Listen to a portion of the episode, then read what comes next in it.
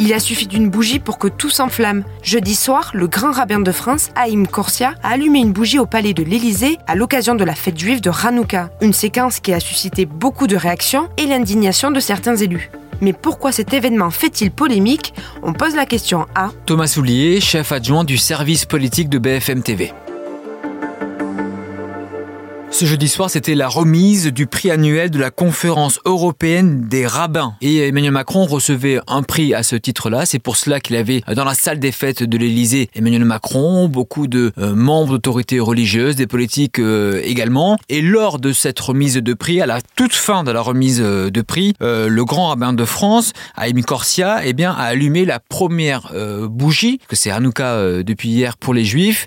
Et ainsi, l'image il n'y avait aucune euh, caméra, aucune radio, c'était fermé à la presse. Seulement euh, des vidéos que l'on voit sur BFM TV, euh, qu'on a pu récupérer sur les réseaux sociaux, eh bien, ont suscité une énorme polémique. De droite comme de gauche. Éric Zemmour, notamment, qui a tweeté que c'était l'Élysée, dit-il, n'est pas un lieu de culte. Manuel Bompard, pour les insoumis de l'autre côté de l'échiquier, qui dit c'est une violation inédite de la laïcité. Et même un membre de Renaissance, le parti macroniste, s'appelle Pierre Henriet, il est député, il dit le président rompt avec son rôle de garant de la neutralité de l'État, l'Élysée n'est pas un lieu cultuel. Et que répond l'entourage du président à ces critiques? L'entourage du président euh, donne plusieurs arguments pour défendre le président. Première chose, c'est que ce n'est pas une cérémonie de Hanouka. C'était, euh, il a reçu les rabbins, mais c'était pas une cérémonie religieuse à l'Élysée.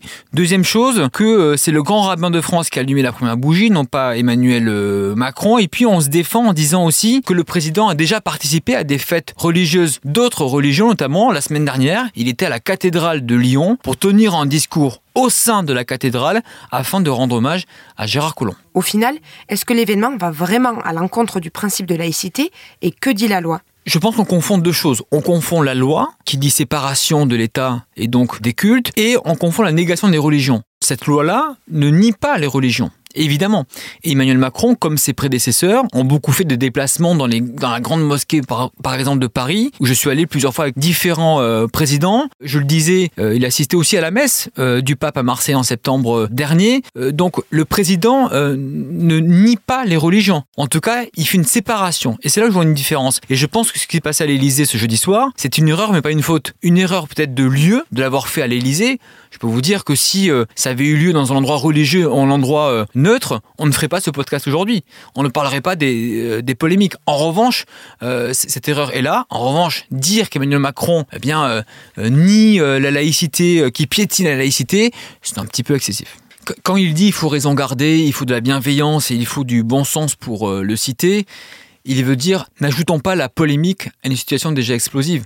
On vit une recrudescence d'actes antisémites depuis euh, deux mois dans euh, ce pays. Il n'y a jamais eu autant d'actes antisémites en seulement euh, deux mois. Donc c'est quand même très frappant. Donc, utiliser ces images. je vois sur les réseaux sociaux, il y a beaucoup de commentaires en disant, vous le voyez, la collusion entre les juifs et le pouvoir. C'est ça en clair que certains reprochent. Je dis pas tous, certains reprochent. C'est ça le problème.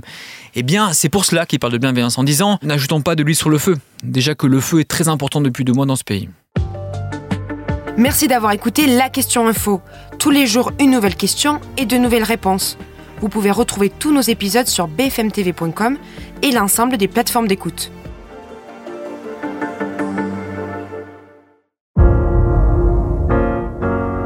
Vous avez aimé écouter la question info? Alors découvrez le titre à la une, le nouveau podcast quotidien de BFM TV. Les grands récits de l'actualité, des témoignages intimes c'est tous les soirs sur vos plateformes préférées. À bientôt!